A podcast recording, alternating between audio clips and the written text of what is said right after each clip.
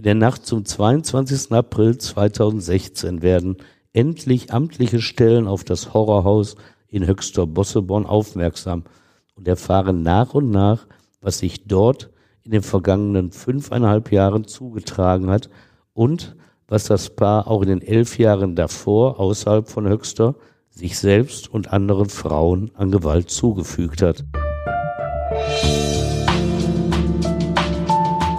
Der Gerichtsreporter.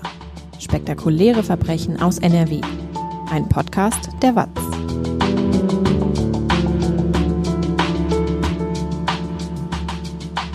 Hallo und willkommen zum Podcast. Ich bin Brinja Bormann, Podcast- und Videoredakteurin und bei mir ist Stefan Wette, seit mehr als 30 Jahren Gerichtsreporter bei der WAZ. Hallo Stefan. Hallo Brinja. Jahrelang hat ein Paar im sogenannten Horrorhaus in Höxter Frauen gequält und gedemütigt. Zwei von ihnen sogar bis zum Tod. Weil der Fall so umfangreich ist, teilen wir ihn in zwei Folgen auf. Was genau im Horrorhaus in Höxter passiert ist und was die Täter, Angelika und Wilfried W., überhaupt dazu gebracht hat, das erfahrt ihr jetzt. Stefan, wir bekommen manchmal von Hörerinnen und Hörern die Rückmeldung, dass sie den Glauben an die Menschheit verlieren, wenn sie unseren Podcast hören. Aber das sind ja Einzelfälle, über die wir berichten. Oder ist die Welt wirklich so schlecht? Nein, so schlecht ist sie nicht und ich hoffe, das Gefühl der Unsicherheit entsteht auch nicht nur beim Hören unseres Podcastes, sondern eher bei der Aufarbeitung schlechter Nachrichten in anderen Medien. Also tatsächlich, ich betone das ja oft, leben wir in einer friedlichen Gesellschaft und der Großteil von uns erfährt ja zum Glück in seinem Leben am eigenen Leib keine Kriminalität, keine Gewalt. Umfragen zeigen zwar, dass viele Menschen in Deutschland fürchten, irgendwann einmal Opfer von Gewalt zu werden. Aber das, glaube ich, hängt eher mit der Berichterstattung in den Medien zusammen, in der die Gewalt überproportional betont wird. Als Hort der Gewaltfreiheit und Oase der Sicherheit gilt vielen das Land, das Dorf. Hier lässt es sich leben. Kriminalität, das ist eben was für Großstädte. Und dann rückt schlagartig das Horrorhaus von Höxter ins Bewusstsein. Schauplatz eines fast unvorstellbaren Ausbruchs der Gewalt gegen Menschen, in einer dörflichen Gemeinschaft von wenigen hundert Einwohnern. Einer Gemeinschaft, in der eigentlich jeder über jeden Bescheid weiß und in der angeblich niemandem diese menschenverachtenden Verbrechen aufgefallen sind. Also ich muss sagen, bei der Recherche zu diesem Thema, als ich mich da beschäftigt habe, da war ich also auch wirklich geschockt über das Ausmaß dieser Gewalt. Vergegenwärtigen wir uns das mal. Höchster zählt gerade mal 30.000 Einwohner so ist die östlichste Stadt Nordrhein-Westfalens. Sie grenzt im Osten an Niedersachsen, im Westen an Paderborn. Sie beherbergt ein Weltkulturerbe, das Kloster Korvey, eine 1200 Jahre alte Benediktinerabtei an der Weser. Das Horrorhaus steht nicht direkt in Höxter, sondern in einem Ortsteil, der Bosseborn heißt. Im Jahre 1887 beträgt dort die Zahl der Einwohner 518. Aktuell wird sie mit 515 angegeben. Es scheint sich also in mehr als 100 Jahren nicht viel zu ändern in Höchster Bosseborn. Und in diesem Dorf lag das Horrorhaus, nicht abgelegen und versteckt, sondern mittendrin neben Nachbarhäusern. Ich war noch nie in Höxter. Warst du schon mal da? Oh ja, Anfang der 1960er Jahre, da war ich etwa vier Jahre alt und ging auf jeden Fall noch nicht zur Schule. Da machten wir Urlaub in Höxter, Ferien auf dem Bauernhof so hieß damals kein Trend, sondern das war wohl eher den finanziellen Verhältnissen geschuldet. Meine Eltern mit vier Kindern, da werden ein Hotel oder eine Pension wohl zu teuer gewesen sein. Aber Kinder finden Ferien auf dem Bauernhof doch bestimmt auch viel aufregender als im Hotel, oder wie fandest du das? Also ich bin das jüngste Kind der Benjamin und ich muss zugeben, dass ich eigene Erinnerungen an diesen Urlaub auf dem Bauernhof gar nicht habe. die fehlen mir. Aber bisschen ist da, weil es gibt ein paar Fotos, kleine Schwarz-Weiß-Bilder, weil größere Abzüge, vielleicht auch noch in Farbe, hätten den familiären Etat ja noch mehr belastet. Das versteht ja in heutigen Smartphone-Zeiten wahrscheinlich kein jüngerer, aber Fotoabzüge war damals schon finanziell ein Thema. Die Bilder zeigen eine Idylle. mich in Badehose und mit einer Plastiksonnenbrille auf der Nase beim Streicheln einer Katze. Ein anderes lichtet meine drei älteren Geschwister auf dem Rücken eines Pferdes ab. Auf einem weiteren Bild halten sie auch mich dort oben fest. Wahrscheinlich hatte ich gequengelt, damit sie mich mitmachen ließen. Gedanken an diesen Urlaub kamen in mir hoch, als ich 2016 erstmals von dem Martyrium vieler Frauen im Horrorhaus von Höxter gehört hatte. Die Bilder des Schreckens, die in meinem Kopf entstanden, sie passten einfach nicht zu den Bildern des Höxter Urlaubes, nicht zu der Erinnerung an eine idyllische und harmonische Zeit mit der Familie, einer Erinnerung, die zugegeben nur aus vier Fotos und Erzählungen gespeist wird. Und dann gibt es zwei weitere Fotos. Sie stehen für den Horror in Höxter. Die Aufnahmen der beiden Angeklagten im Paderborner Gerichtssaal. Porträtaufnahmen. Die eine zeigt Angelika W., 47 Jahre alt. Ihre Frisur mit dem, sorry, Pottschnitt mag dem knasteigenen Friseur geschuldet sein. Oft sind es ja Mithäftlinge, die anderen die Haare schneiden. Aber das grobschlächtige Gesicht lässt fragen, wie eine solch schlicht wirkende Frau zu einem derartig vielschichtigen Sadismus in der Lage war. Es muss etwas hinter ihrer Fassade verborgen sein. Vieles stimmt bei ihr nicht mit dem äußeren Eindruck überein. Übrigens auch ihr Intelligenzquotient von 120, der deutlich über dem Durchschnitt liegt. Und wie sieht Wilfried aus? Ja, das andere Foto zeigt ihn, 46 Jahre alt ist er. Er lächelt ganz freundlich in die Linse. Ein kurzgeschorener Vollbart umrahmt sein rundes Gesicht.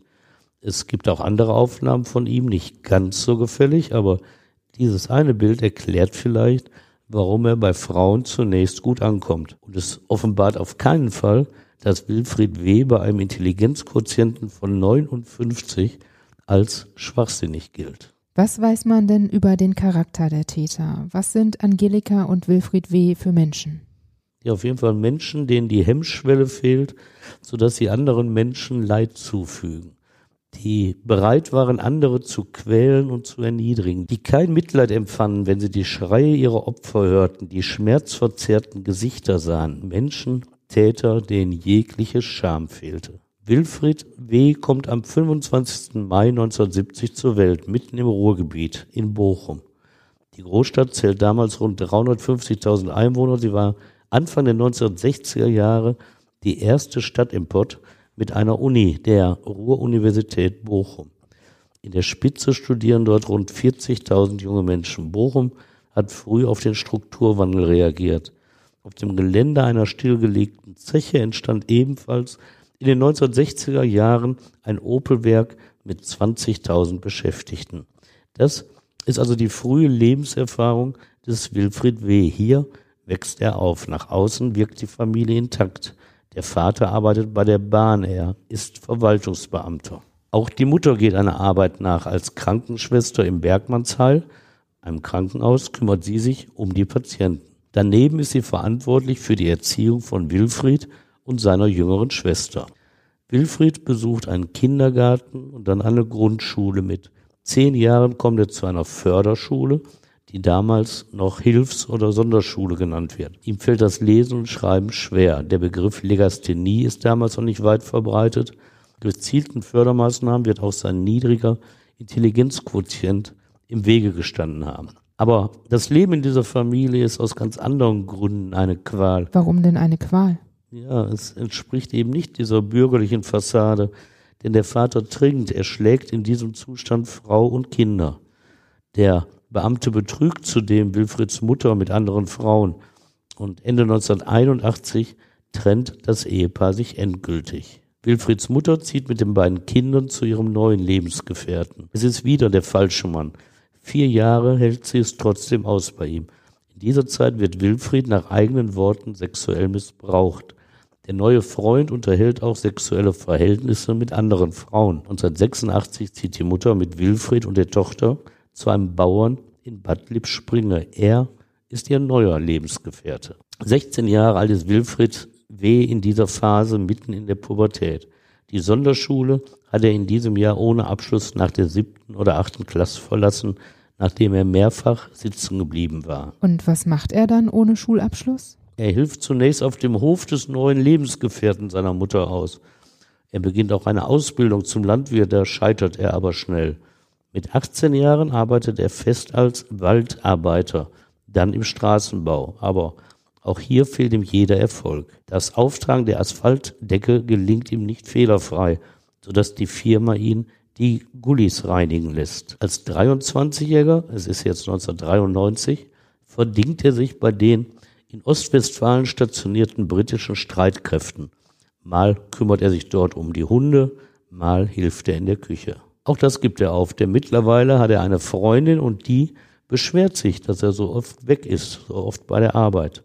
Und so lebt er seit 1994 von der Sozialhilfe. In der Gegenwart von Frauen fühlt er sich wohl. Er gibt regelmäßig in Zeitungen Partnerschaftsinserate auf, auch wenn er gerade in einer festen Beziehung lebt. Und später lernt Wilfried dann ja Angelika kennen. Was weiß man über sie? Ja, in der Tat, dieses Horrorhaus in Höxter besteht eben nicht nur aus einem grausam agierenden Mann. Da gehört auch Angelika W. dazu.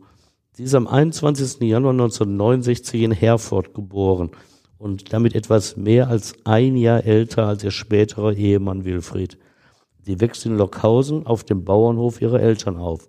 Es ist eine überschaubare Welt in Ostwestfalen. Der Stadtteil von Bad Salzuflen zählt gerade mal 3000 Einwohner und bildet im Westen eine Grenze mit Herford und Bielefeld. Die Familie Angelika hat noch eine drei Jahre jüngere Schwester, kommt soeben zurecht. Der Hof erwirft nicht viel ab. Die Mutter kümmert sich um die Buchhaltung, der Vater ist herzkrank und schafft nicht mehr alle nötigen körperlichen Arbeiten. So hilft Angelika früh mit, mistet die Stelle aus. Sie weiß anzupacken. Sie gilt als freundlich, hat eine schnelle Auffassungsgabe. Kein Wunder beim IQ von 120. Tierlieb ist sie, hat mehrere Katzen. Mit Menschen hat sie es nicht so. Sie pflegt keine näheren Kontakte zu Mitschülern auf der Grundschule. Ihre Welt ist der elterliche Hof. Sie hat eine Realschule besucht und dort keine Schwierigkeiten mit den Noten gehabt. Menschlich ist es weiter schwierig. Kontakt hat sie wenig. Sie ist dick, wird gemobbt, erzählt sie später. 1986 verlässt sie die Schule mit einem Abschluss, der ihr den Weg zum Abitur ermöglicht hätte, aber sie will das nicht. Sie arbeitet weiter auf dem Hof. Im Abitur sehen ihre Eltern keinen Sinn. Eine Berufsausbildung, die soll sie natürlich machen. Sie fängt deshalb in einem Gartenbaubetrieb an. Sie schafft die Ausbildung als Gärtnerin, arbeitet etwa zehn Jahre lang in diesem Unternehmen. Sie ist so gut, dass sie Anfang 1997 von den Eigentümern gefragt wird, ob sie die Leitung des Betriebes übernehmen wolle. Und macht sie das? Nein, sie lehnt ab, nachdem sie eine kurze Bedenkzeit erbeten hatte. Warum sie abgelehnt hat, ist Spekulation. Vielleicht scheut sie die Auseinandersetzung mit dem Sohn des Chefs, der nach ihrer Ablehnung den Betrieb übernimmt. Oder sie scheut die Verantwortung, weil sie weiterhin auf dem elterlichen Hof gebraucht wird. Der Gesundheitszustand ihres Vaters, der hatte sich nämlich in dieser Zeit auch verschlechtert. 1997 stirbt er. Darunter leidet sie stark. Sie ist ein echtes Papakind. Zu Mutter und Schwester hat sie ein eher distanziertes Verhältnis. Mit Männern hat Angelika kein Glück. In dem Gartenbaubetrieb lernt sie 1995 ihren ersten Freund kennen. 26 Jahre alt ist sie. Sie schläft mit ihm. Die gesamte Beziehung muss aber heimlich geschehen. Niemand darf Verdacht schöpfen, denn der Mann, ein irakischer Asylbewerber, ist verheiratet. Er ist angestellt in dem Gartenbaubetrieb und denkt gar nicht daran, für Angelika seine Ehe aufzugeben. Er betrügt nicht nur seine Ehefrau, er betrügt auch Angelika. Irgendwann bittet er sie nämlich, ihm 5000 Mark zu leihen, weil er einer angeblich kranken Verwandten helfen muss.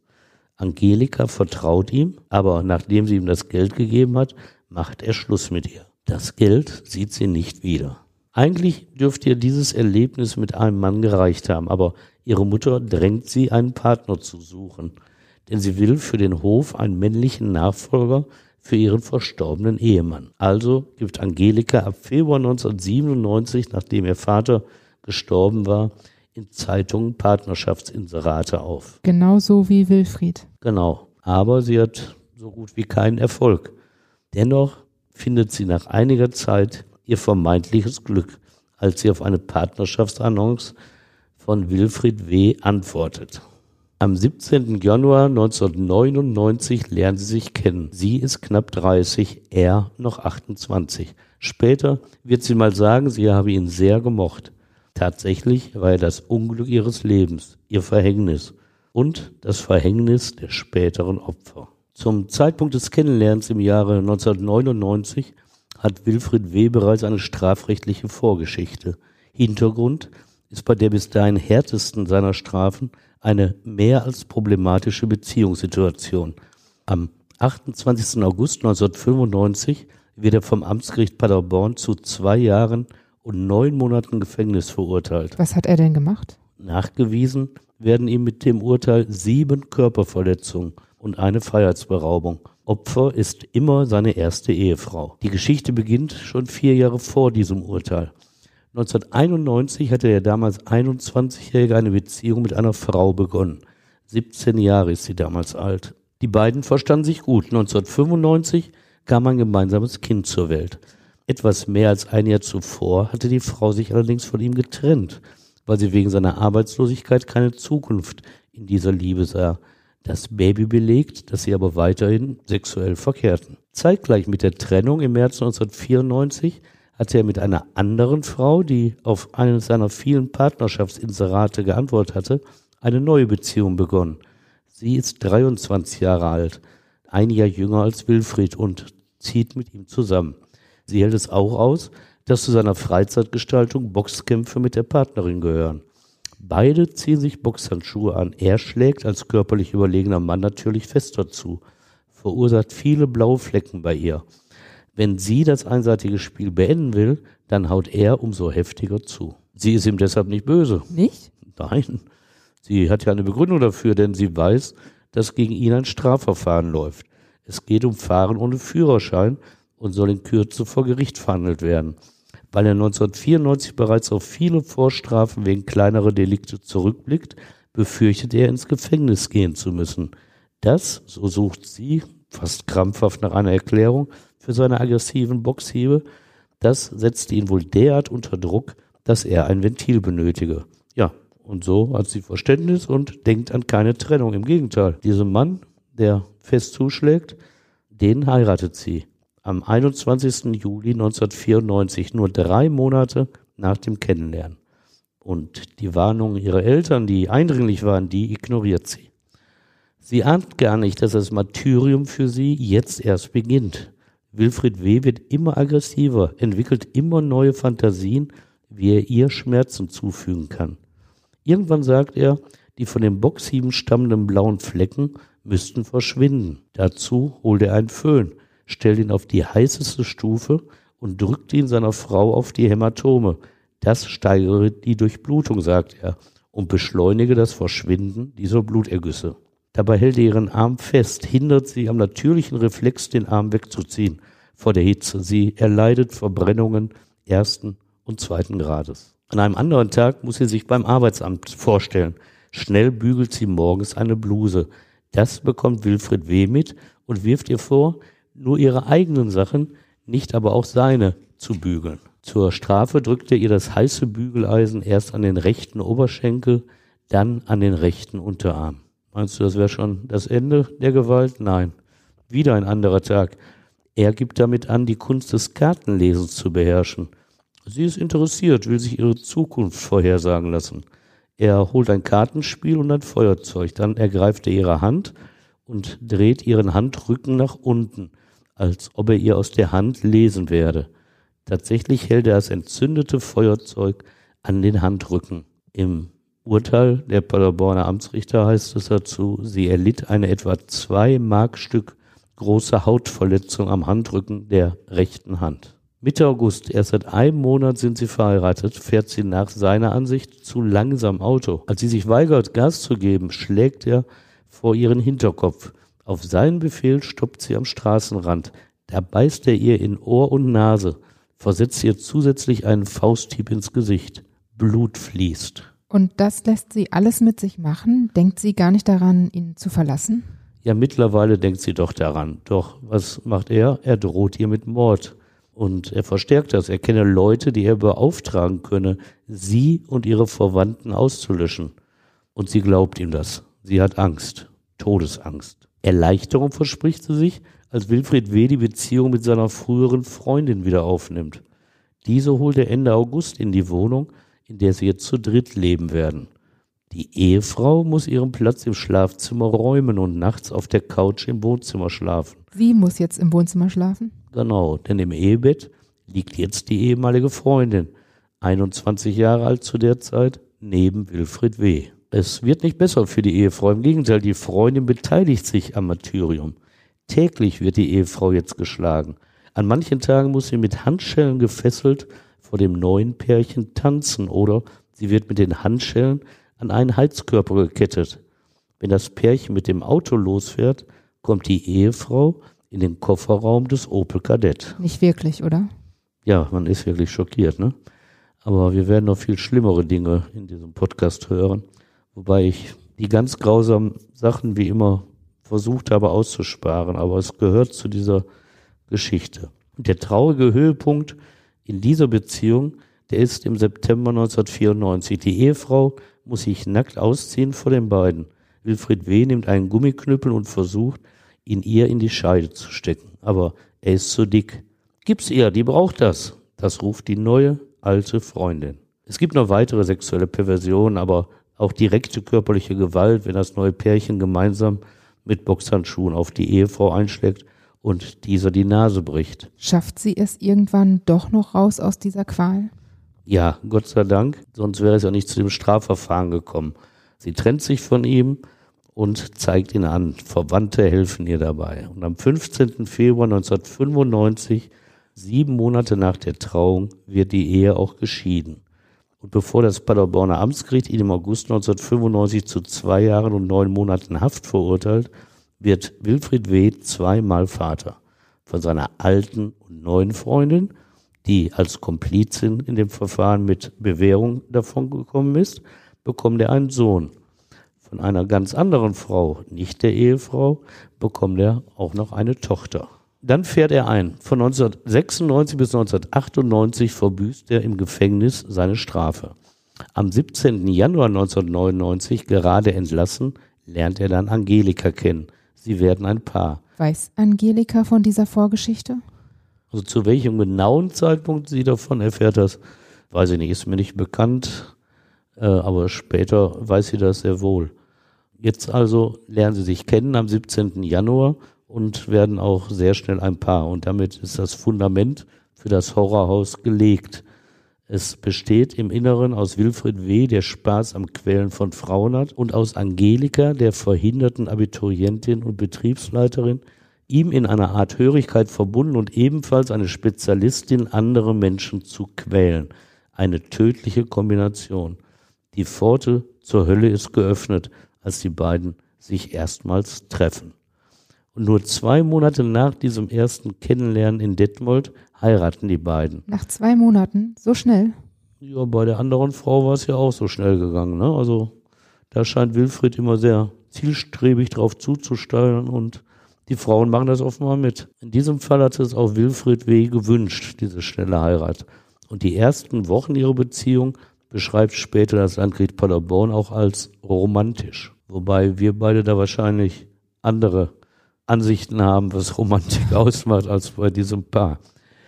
17 Jahre später, wir springen jetzt mal vor, am 21. April 2016 da geht beim Rettungsdienst um 22.52 Uhr über 112 der Notruf von Angelika W. ein. Sie meldet sich von einer Landstraße im niedersächsischen Lenne, knapp hinter der Grenze zu Nordrhein-Westfalen, und bittet um Hilfe. Auf dem Rücksitz ihres Opel Corsa liege eine Frau, die heftig krampfe.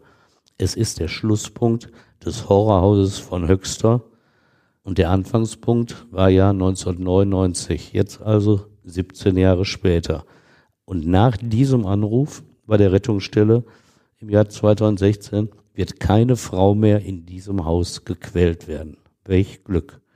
Denn jetzt, in der Nacht zum 22. April 2016, werden endlich amtliche Stellen auf das Horrorhaus in Höchster Bossebonn aufmerksam und erfahren nach und nach, was sich dort in den vergangenen fünfeinhalb Jahren zugetragen hat und was das Paar auch in den elf Jahren davor außerhalb von Höxter sich selbst und anderen Frauen an Gewalt zugefügt hat.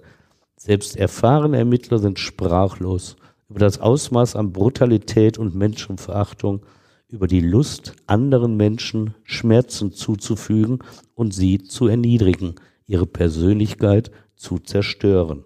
Wer ist denn eigentlich die Frau auf der Rückbank im Auto und wie ist sie in diese Situation geraten? Ja, das ist Susanne F., 41 Jahre alt und geschieden. Sie stammt aus Bad Gandersheim in Niedersachsen, rund 60 Kilometer entfernt von Höxter. Anfang Februar 2016, also zwei Monate zuvor, hatte sie sich auf eine Partnerschaftsannonce von Wilfried W., die er meist in der Oberweser Wochenzeitung oder im Anzeigenblatt Eule aufgab, gemeldet. Durch Inserate hat er über Jahre immer wieder neue Frauen kennengelernt. Vertrauenserweckend klangen die Texte, die für ihn warben. Etwa Bauer sucht Frau, ein netter, zärtlicher Mann sucht eine Frau für eine längere Beziehung. Oder knapp Fischmann sucht umzugswillige Sie. Mitte Februar 2016 hatte sie ihre Wohnung in Bad Gandersheim verlassen und war nach Höxter gezogen, ins Horrorhaus. Optimistisch, voller Freude und verliebt. Wenige Wochen später liegt sie also völlig entkräftet, abgemagert auf der Corsa-Rücksitzbank, zum Sterben verurteilt. Unter ihrem Körper schützen zwei von Wilfried W. platzierte gelbe Müllsäcke das Polster vor Verunreinigung durch die dem Tode geweihte Frau. Können die Rettungskräfte ihr nicht mehr helfen? Nee, leider nicht. Sie treffen zwar wenige Minuten nach dem Notruf vor Ort ein, sind eine Notärztin und zwei Rettungssanitäter, die da an der Bundesstraße 64 bei Lenne erscheinen. Aber ihnen ist schnell klar, dass, wenn überhaupt, höchste Eile geboten ist. Susanne F. ist so stark unterkühlt, ihre Körpertemperatur beträgt nur noch 28 Grad. Ansprechbar ist sie nicht, allerdings zeigt sie bei Schmerzreizen noch Abwehrreflexe. Sie lebt. Sofort wird sie ins nächste Krankenhaus nach Nordheim gebracht, stirbt dort aber nach weniger als zwei Stunden um 0.55 Uhr. Die Ärzte stellen massive Verletzungen fest, unter anderem eine Schädelverletzung mit Hirnhautblutung. Die Polizei wird eingeschaltet. Vor Ort hatte schon die Ärztin versucht, aus Angelika und Wilfried W. nähere Informationen herauszubekommen. Doch beide wirken teilnahmslos, antworten ihr nur zögernd. Das, sagen sie, sei nur eine flüchtige Bekannte gewesen. Keine Ahnung, warum es dir nicht gut gehe. Vielleicht zu wenig gegessen oder Drogen. Sie sind auch anfangs nicht bereit, der Ärztin ihre Handynummer mitzuteilen. Einem der Sanitäter geben sie falsche Namen an. Zum Schluss nennt zumindest Angelika ihre richtige Nummer. Danach lassen beide sich mit der Taxe zurück nach Höxter bringen. Nach dem Hinweis der Ärzte in der Nordheimer Klinik und dem Tod von Susanne F richtet die Polizei die Mordkommission Bosseborn ein. In der Spitzenzeit wird sie 40 Beamte stark sein. Die Handynummer und der Opel Corsa hatten sie auf die Spur nach Höchster Bosseborn gebracht. Noch denken die Beamten, es handelte sich um ein ganz normales Tötungsdelikt. Nicht mehr. Vielleicht auch nur um einen Unglücksfall. Aber Angelika und Wilfried werden doch bestimmt schnell verdächtigt. Ja, das geht sicherlich sehr schnell. Äh, die Polizei beginnt mit ersten Vernehmungen im Umfeld und sie lesen auch das Paderborner Urteil gegen Wilfried aus den 1990er Jahren. Da hatte er also eine Frau über Monate misshandelt, gemeinsam mit seiner Geliebten als Komplizin. Wie eine Sklavin hat er die Frau gehalten, hieß es in dem Urteil damals. Gab es jetzt, so fragte die Kripo sich, 22 Jahre später eine Kopie dieser Gewalt? Die Obduktion bestätigt, wie schlimm auch Susanne F. in den wenigen Wochen im Haushalt von Wilfried und Angelika misshandelt worden sein muss. Die Beamten der Kripo tragen die Indizien zusammen. Sie reichen dem Amtsrichter in Höxter. Er erlässt einen Haftbefehl gegen das Paar, das mal verheiratet war. Haben sich Angelika und Wilfried scheiden lassen? Ja, das haben sie mal und das hatte aber vor allem finanzielle Gründe gehabt, weil sie Erbansprüche von und Unterhaltsansprüche von Wilfrieds Kinder fürchteten. Sie blieben aber immer zusammen. Und mittlerweile wissen die Polizisten, dass beide sich im Dorf als Bruder und Schwester ausgaben. Wissen also, dass die es mit der Wahrheit nicht so genau nehmen. Das Haus wird durchsucht. Was dem Beamten zuerst auffällt, das Haus ist in einem völlig verwahrlosten Zustand. Die meisten Räume sind ungeheizt und voller Schimmel. Die Tapeten sind feucht und lösen sich von den Wänden. Das ist eklig, sicher, aber nicht strafbar. Brisanter ist das schon der Abschiedsbrief, in dem Susanne F. ankündigt, aus dem Leben zu scheiden. Und jede Menge Zettel, auf denen Susanne F. mitteilt, Wilfried W. habe mit ihren Verletzungen nichts zu tun. Und auch Angelika W. wird darin in Schutz genommen. Vollends misstrauisch werden die Ermittler, weil es weitere Zettel dieser Art auch von anderen Frauen gibt. Außerdem noch den Abschiedsbrief einer weiteren Frau. Annika W. heißt sie. Mit diesem Wissen gehen die Beamten in die Vernehmung. Was sagt denn Wilfried zu den Briefen dann? Also er streitet alles ab und äh, kann sich das nicht erklären. Und wenn überhaupt etwas passiert sei, dann habe das Angelika zu verantworten. So wälzt er die Schuld auf sie ab. Denn die, sagt er dem Beamten, sei aggressiv und unbeherrscht. Angelika W. packt dagegen sofort aus. Sie gesteht nicht nur die Misshandlung der Susanne F., die zu deren Tod führte, sondern bereitet für den Ermittlern auch die Schicksale weiterer Frauen aus. Sich selbst bezeichnet sie als Täterin, aber auch als Opfer. Immer, wenn keine andere Frau im Haus gewesen sei, habe Wilfried nämlich sie misshandelt. Und sie zeigt dem Beamten ihren verbrühten Arm, auf den Wilfried einen Wasserkocher mit 70 Grad heißem Wasser ausgeleert habe. Die Ermittler der Bielefelder Kripo sind fassungslos. In einer Pressekonferenz suchen sie nach weiteren Opfern des Paares. Immer mehr Frauen melden sich. Zum Schluss rund 60, die mal Kontakt mit Wilfried oder Angelika hatten. 60 Frauen? Ja, so viele in all den Jahren. Und es gibt eine Überlebende, die sich meldet, eine 56-Jährige aus Magdeburg, die dort 2011, 12 im Horrorhaus lebte und misshandelt wurde. Sie durfte das Haus aber verlassen. Und sie berichtet jetzt ausführlich und schon ist der Name Horrorhaus geboren. Warum hat sie sich nicht schon damals an die Polizei gewandt? Weil sie eine unvorstellbare Angst vor den beiden hatte. Sie hat es ja geschafft, die zu verlassen, nachdem sie da auch Briefe geschrieben hat, dass die keine Schuld treffen würden. Und als sie dann in ihrer Wohnung in Magdeburg angekommen war, hat sie sich verbarrikadiert, Sachen vor die Türen gestellt, weil sie so eine Angst hatte, dass diese beiden Sadisten sie noch einmal holen würden.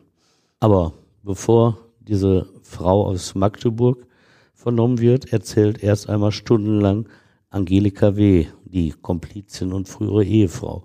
Es ist eine Lebensbeichte, die Ende April und Anfang Mai 2016 zunächst die Vernehmungsbeamten und danach der Haftrichter zu hören bekommen. Sie setzt 1999 ein, als Angelika Wilfried kennenlernt. Hätte es diesen 17. Januar 1999 des Kennenlernens nie gegeben, vielen Frauen wäre sehr viel Leid erspart geblieben. Als Angelika auf die Partnerschaftsannonce von Wilfried reagiert, treffen zwei Seelen aufeinander, die sich in ihrem Sadismus verstärken. Jede von ihnen allein hätte wahrscheinlich nie diese zerstörerische Kraft aufgebracht. Das Landgericht Paderborn schreibt nachher ins Urteil, anfangs habe es sich um eine romantische Beziehung gehandelt – doch diese Bewertung ist wirklich mehr als wohlwollend. Tatsächlich gehört Gewalt schnell zum Alltag der beiden. Wilfried W. hat wie in jeder seiner bisherigen Beziehungen Hausregeln aufgestellt. Wer dagegen verstößt, der muss mit den Konsequenzen leben. Keine einzige dieser Regeln taugt als Tipp für ein glückliches Eheleben. Was waren das für Regeln? So muss zum Beispiel die Frau, die mit ihm zusammenlebt, Wilfried beim Gespräch ins Gesicht gucken. Wegschauen geht gar nicht. Sie muss sich auch die Hände waschen, wenn sie auf der Toilette war. Toilettengänge hat sie auch anzukündigen bei ihm. Nachts soll sie gar nicht zum WC gehen, damit er ungestört schlafen kann. Es gibt noch mehrere dieser Regeln. Interessanter sind die Sanktionen. Kurz nach dem Kennenlernen ist Angelika bei Wilfried eingezogen und Wilfried setzt mit diesen Strafmaßnahmen bei ihr die Einhaltung seiner Regeln durch. Hält sie sich denn wirklich immer daran oder verstößt sie auch mal gegen eine dieser Regeln? Ja, das schafft man ja gar nicht, alleine nachts mal zum Klo zu müssen. Und das darf man dann plötzlich nicht. Also Angelika verstößt immer mal wieder gegen diese Wilfriedsche Hausordnung und so muss sie für die Deckenalte herhalten, um sich an die Regeln zu halten. Was meint er mit Deckenalte? Ja, was sich dahinter verbirgt, hinter diesem Begriff. Er wirft mehrere Decken auf sie, setzt sich dann auf ihren Brustkorb und wirkt sie bis zur Bewusstlosigkeit. Dass er irgendwann aufsteht, wertet Angelika als positiv. Sie denkt sich, offensichtlich liegt ihm ja doch etwas an mir. Es gibt noch weitere Sanktionen, Schläge, Verbrennen des Rückens mit einem Gasbrenner, Versengen der Haut mit einem Feuerzeug. All das stört Angelika nicht wirklich. Zwei Monate nach dem Kennenlernen heiratet sie ihn am 1. Juni 1999. Wie gesagt, das ist der Anfang vom Ende. Der Freiheit beraubt ist Angelika übrigens nicht. Sie hätte immer fliehen können, aber sie bleibt bei ihm. Es ist ein kompliziertes Verhältnis. Sie klagt in der Vernehmung, dass er ihr beim Sex in die Brustwarzen beiße und das Tittenbeißen nennt.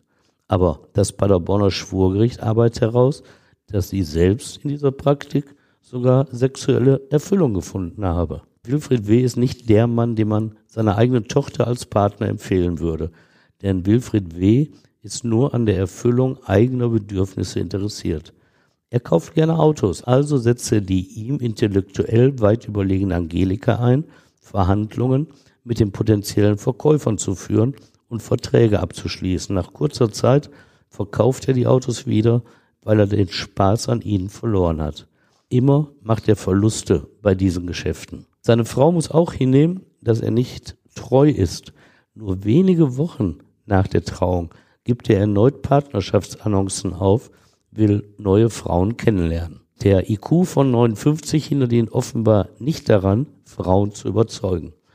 Ihm sogar finanziell zu helfen. Auch seiner Frau Angelika entlockt er rund 160.000 Euro, die sie zuvor angespart hatte. Die Frauen, auch Angelika, müssen Zettel schreiben, in denen sie Geld anbieten, um ihre Regelverstöße zu entschuldigen und zu büßen. Die Polizei von dem Horrorhaus von Höxter hunderte dieser Zettel. Streng bürokratisch sind sie fast alle mit Datum und Unterschrift der Frauen versehen. Sie bitten darin nicht nur um Entschuldigung, sie schreiben auch auf, dass es ihm erlaubt sei, sie zu bestrafen.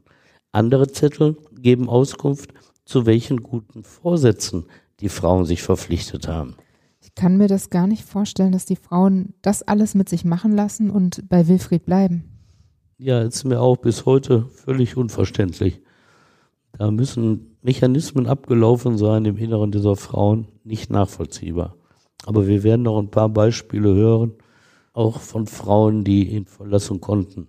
Und man ist ja auch angesichts des Regelwerks des Wilfried W. verwundert, dass die Frauen ihn nicht verlassen. Sie hören ihm sogar zu bei seinen Monologen, halten sich an die Themen des Gespräches, so wie er sie vorgibt. Abweichungen sind nämlich nicht erlaubt. Er leidet an Gicht, achtet fast sklavisch auf die Einhaltung seines Essensplanes. Wehe, eine der Frauen hält sich nicht daran. Wehe, eine der Frauen kündigt ihren Toilettengang nicht an. Wehe, sie muss nachts zur Toilette. All das wird von ihm umgehend bestraft. Und trotzdem bleiben sie. Eifersüchtig ist er auch. Er hat anfangs noch einen Job bei der Deutschen Bahn, reinigt für sie Bahnhöfe. Er nimmt Angelika mit zu seiner Arbeit, weil er sie nicht allein zu Hause lassen will. Sie könnte ja etwas mit einem anderen Mann anfangen. Seine Vorgesetzten untersagen ihm das. Das hatte keinesfalls zur Folge, dass er allein zur Arbeit ging. Nein, er versteckte Angelika, wenn Kollegen oder Vorgesetzte kamen. Das war nicht lange von Erfolg gekrönt und nahm er hin, dass die Bahn ihm kündigte. Und was macht er dann? Fortan lebten Angelika und Wilfried von Sozialhilfe und von Angelikas ja recht umfangreichen Ersparnissen. Sie fürchteten Kontrollen und Überprüfung des Sozialamtes. Deshalb ließen sie sich am 23. September 2003 scheiden. Vier Jahre hatte die Ehe gehalten.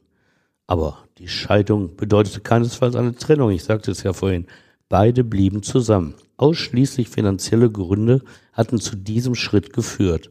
Wilfried W. fürchtete, seine beiden unehelichen Kinder hätten sonst Zugriff auf das Vermögen von Angelika, könnten finanziellen Unterhalt fordern. Sie kannten sich auch aus mit den Vorschriften der Sozialhilfe, deshalb mieteten sie eine zweite Wohnung an, die nie wirklich bezogen wurde. Damit belegten sie gegenüber der Behörde, dass sie nicht zusammenlebten, eben keine Bedarfsgemeinschaft bildeten. Sie hatten Erfolg, bekamen all die Jahre bis zu ihrer Festnahme den Höchstsatz an Sozialhilfe, dazu Mietzuschuss, Kleidergeld, Heizungsgeld überwiesen.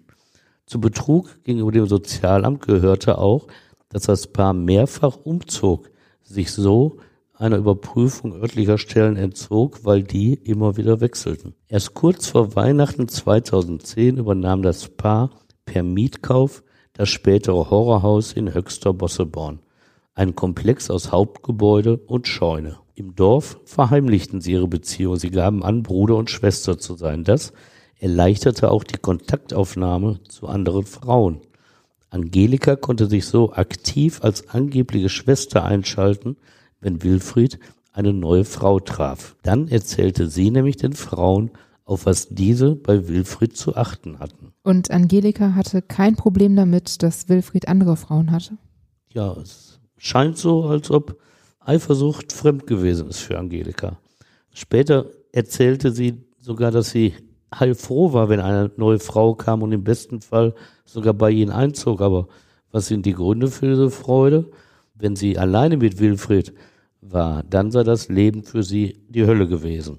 Dann habe er all seine Gewalt an ihr ausgelassen. Nach all dem, was Angelika W. selbst an Gewalt durch ihren Ehemann erleiden musste, drängt sich die Ansicht auf, sie sei dessen Opfer. Aber das ist offenbar die falsche Bewertung. Angelika W. schildert selbst, dass vor allem sie für die Bestrafung der anderen Frauen zuständig war und dies sogar oft von ihr ausging. Was sich im Leben von Wilfried und Angelika W. abgespielt hatte, als Schauplatz welcher Verbrechen das Horrorhaus von Höchster Bosseborn herhalten musste, ist zu komplex, als dass es in nur einer Folge des Gerichtsreporter-Podcastes erzählt werden kann. Worum geht es dann im zweiten Teil? Also in 14 Tagen, wenn die neue Folge kommt, dann hört ihr, wie es dazu kam, dass zwei Frauen durch die sadistische Strafaktion in diesem Haus zu Tode kamen. Immer deutlicher wird dann aber auch, dass es nicht nur Zwang war, mit dem Wilfried W. die Frauen an sich gebunden hatte. Eines der späteren Todesopfer durfte sogar zwischenzeitlich in die eigene Wohnung zurückkehren, kam dann aber freiwillig zurück zu Wilfried, obwohl sie im Horrorhaus zuvor bereits erste Gewalterfahrung gemacht hatte. So kam es zu einer Rückkehr, die ihren Tod bedeuten sollte. Aber Angelika W. ist selbst das beste Beispiel für die Hörigkeit, mit der sie und die anderen Frauen Wilfried W. verbunden waren. Auch sie hatte zwischenzeitlich wieder zu Hause bei ihrer Mutter gelebt, war ebenfalls wieder freiwillig zu ihrem Mann und seinen Gewaltausbrüchen zurückgekehrt. Im Urteil sprach der Paderborner Richter Bernd Emminghaus diese unverständliche Haltung der Angelika W. an und versuchte sie zu erklären. Zitat, sie suchte die Schuld für die Gewalt oft bei sich selbst, weil sie seinen Ansprüchen nicht genügte. In ihren Vernehmungen schilderte Angelika einmal, aus welchem Grund sie an der Beziehung mit ihm festgehalten und keine Trennung gewollt habe. Sie habe nämlich drei Aufgaben zu erfüllen gehabt, formulierte sie ihre selbst auferlegte Pflicht zur Überraschung der Beamten. Was waren das für Aufgaben? Zunächst Wilfried eine Traumfrau zu beschaffen. Den Ausdruck Traumfrau, den wählte sie in der Vernehmung tatsächlich. Außerdem habe sie ihm einen Führerschein besorgen wollen, damit er legal seine Autos fahren konnte. Die dritte Aufgabe sei es gewesen, ihm eine berufliche Perspektive zu eröffnen, möglichst als Selbstständiger. Tatsächlich führte Wilfried W. bei seiner Festnahme einen Kiosk. Dieser Fürsorge gegenüber dem Ehemann stand die kalte Missachtung der Gefühle anderer Menschen und eine ausgeklügelte Tatplanung entgegen. Auch diese Themen werden in der zweiten Podcast-Folge behandelt werden, um das eigentlich Unfassbare fassbar zu machen als Werk zweier gestörter Menschen. Etwa, wie sie dafür sorgten, dass von ihrem ersten Todesopfer keine Spur übrig blieb und wie sie die Mutter dieser Frau zwei Jahre lang täuschten. Denn nach dem Tod der Frau im August 2014 sendeten sie der Mutter regelmäßig WhatsApp-Nachrichten vom Handy der Toten. So spiegelten sie ihr vor, die Tochter sei nach Amsterdam gezogen und es gehe ihr gut.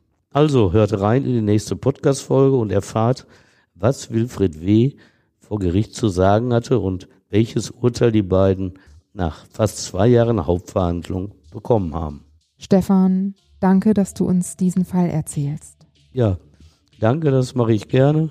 Und in 14 Tagen wollen wir das Thema dann weiter behandeln, so schwer es auch fällt. Und auch euch danke fürs Zuhören. Wenn ihr mögt, dann abonniert und bewertet uns auch gerne bei Apple Podcasts oder auch bei Spotify. Und ihr findet uns übrigens auch bei Instagram. Da tauschen wir uns gerne mit euch aus und da erfahrt ihr auch immer, wenn es Neuigkeiten gibt. Ansonsten freuen wir uns, wenn ihr auch beim zweiten Teil wieder dabei seid. Bis dann. Ja, bis dann. Hört wieder rein. Tschüss.